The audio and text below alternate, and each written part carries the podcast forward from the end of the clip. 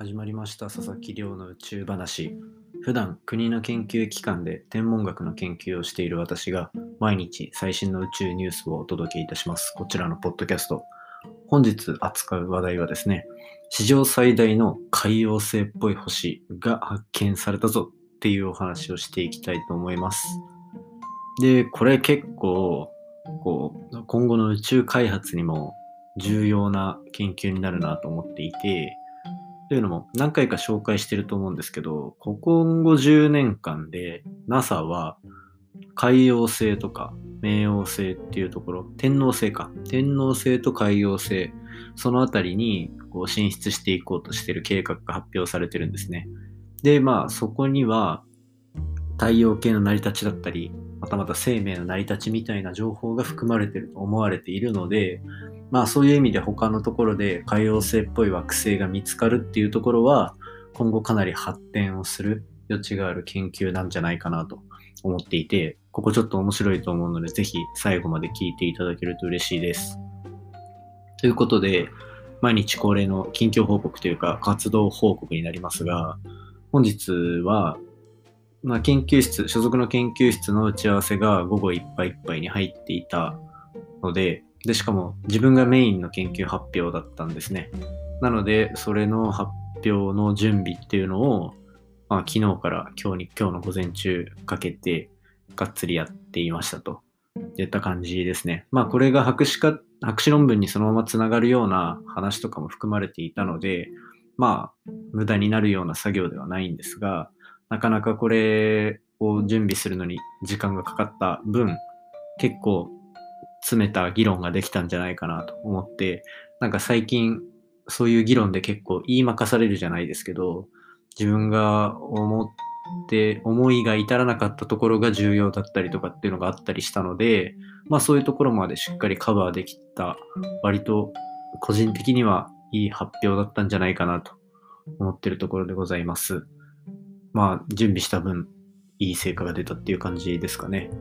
で、博士論文のに関する打ち合わせもちょっとやって、まあなんとなく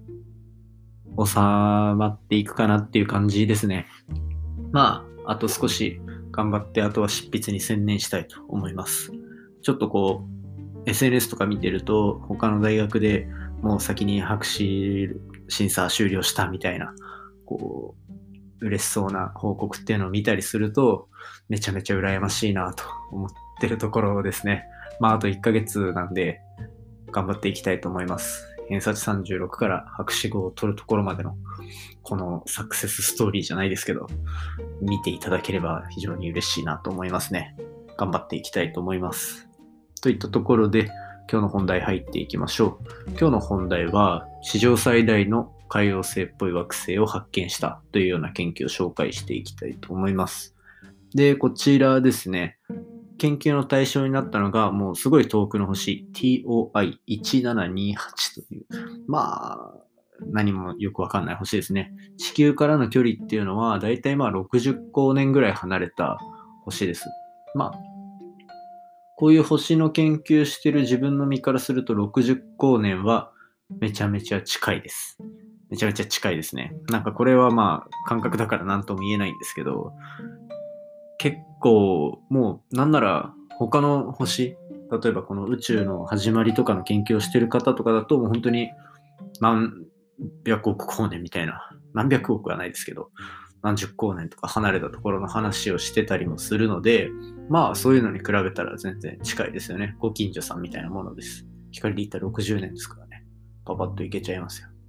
まあそんな話はさておきまあそんな感じでこの星っていうのは太陽よりもちょっと温度が低い星になります。まあ、そういう、まあでも実際にはこの星も結構、むしろ太陽みたいな温度の星よりも、こういったちょっと温度の低い星の方が、それの周りに生命体とかがいてもいいんじゃないかっていう議論が結構盛んにされる星の種類でもあるんですよね。なので、まあ今回は結構注目度の高い星の周りを見てると。で、その温度がだいたい3700度ぐらい。太陽は5500度ぐらいなので、まあ結構低いですね。1500度ぐらい低いです。で、この星の近く、これは地球の近くに結構こういった星っていうのは多くて、まあそういったうちの一つだというところですね。で、その星に関して今回は2つの望遠鏡を使って研究が行われました。まず1つがアメリカのペンシルバニア州にある望遠鏡ですね。これは赤外線を取得する望遠鏡で、で、もう1つは宇宙にある宇宙望遠鏡、テスと呼ばれるものですね。こちらテスっていうのは、まあ、私たちのいるこの太陽系以外の惑星を見つけようというメインの目的で打ち上げられた衛星なので、まあ、今回の研究にはかなり適しているといったところです。で、この2つを使って、その星の惑星とかの、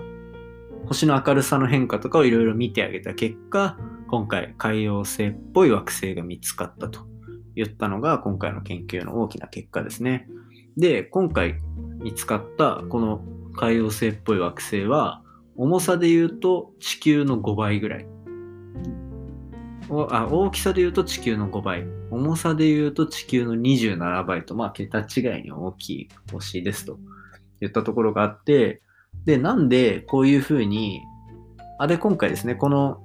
地球に比べて5倍大きい星、で、27倍重い星っていうのは、今まで見つかった海洋星っぽい星、いろいろ他の星の周りに海洋星っぽい惑星見つかってるんですけど、今回見つかったこれに関しては、今まで見つかった海洋星の中で最も大きい海洋星っぽい星だというところが分かっております。で、ただ、その実際に海洋星が出す光の種類とかいろいろ見てあげると、どうも別にそこまで特別なものではなくて、まあ他の海洋星がただ大きくなったバージョンといったところで、まあ普通の海洋星だと言われてます。で、そうなると、まあ地球の近所にもある、この太陽系の海洋星とも共通の性質があるっていうことになるんですよね。で、じゃあ、冒頭にも話した通り、なんで NASA がこの後10年ぐらいをかけて海洋星に行こうとしているのかっていうところで言うと、海洋星は、あの、地球みたいにガスとか、あ、地球みたいにこの岩石とかマントルみたいなのがなくて、氷とか水、液体、ガスみたいなので形成されてるんですね。そうするとどうなるかというと、太陽系ができた初期の頃の情報っていうのを、その氷の中、水の中に蓄えてる可能性っていうのが非常に高いといった研究が、まあ、されています。なので、そこに実際に行って、その中心の方にある氷であったり、っていったところを採取してあげることで、今まで謎だった太陽系のがどうやってできたのか、はたまた生命がどうやって生まれたのか、みたいな、こう太陽系が形成された初期の情報っていうのを獲得することができると思ってるんですね。海洋星に行くことで。で、じゃあもし今後10年でこの海洋星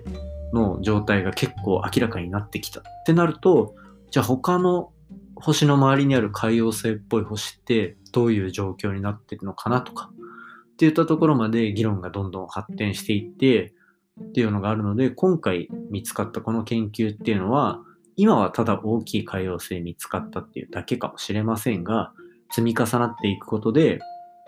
10年後、20年後とかにすごく注目される研究になる可能性が非常に高いといった感じになります。といったところで、今日の、今日はこういう未来志向のお話というか、いうのをさせていただきましたね。で、こういうのは結構、なんて言うんでしょう。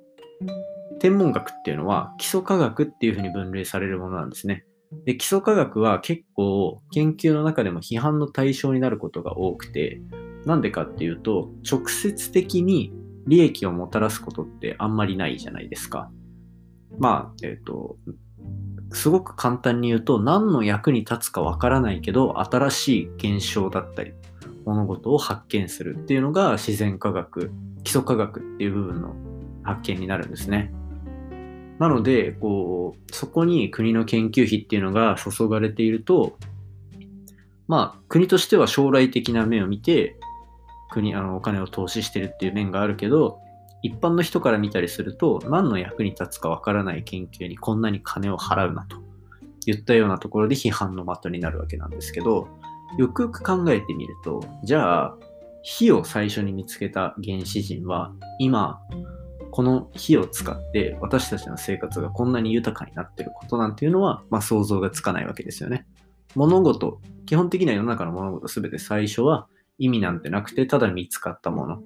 でも、こう、何百年とか経った上で、生活を支える基盤になっている現象っていうのはいくつもあるわけなんですよ。なので、そういった意味で、あの、基礎科学っていうのは非常に重要な研究分野であると。今回の研究も、もしかしたら10年後に花開くかもしれないし、実は50年後、100年後に花開く研究なのかもしれないけど、新しくこういうのが見つかったっていうところで、まあ、面白いなと捉えていただければ幸いです。といった感じで、今日は史上最大の海洋星っぽい惑星のお話をさせていただきました。今回の話面白いなと思ったら、ぜひお手元のポッドキャストアプリでフォロー、サブスクライブよろしくお願いいたします。でですね、Twitter で番組の感想や宇宙に関する質問も募集しているので、じゃんじゃんつぶやいていただけると嬉しいです。で、今日も一つコメント紹介させていただきます。Twitter ネームカラフルさん。数日前の配信に対してですね、タイタンにあるメタンとエタンの湖が温度の変化で攪拌されているということは、その刺激で生命体がって可能性も。カシーンのタイタンの画像もとても綺麗でした。地球みたい。という感想をいただきました。毎回ありがとうございます。聞いていただいて。そうですね、こちらの写真、他の方も検索しましたっていう話していただいて、やっぱ宇宙のこの画像っていうのは結構綺麗に見えるのも多いので、ぜひ皆さんこう、せっかくね、ポッドキャストってながら聞きなので、動画と違って、それと同時に検索とかもできたりすると思うので、ぜひ気になる方はちょっと指を動かして検索してみるのも宇宙の楽しみ方の一つかなと思います。それではまた明日お会いいたしましょう。さようなら。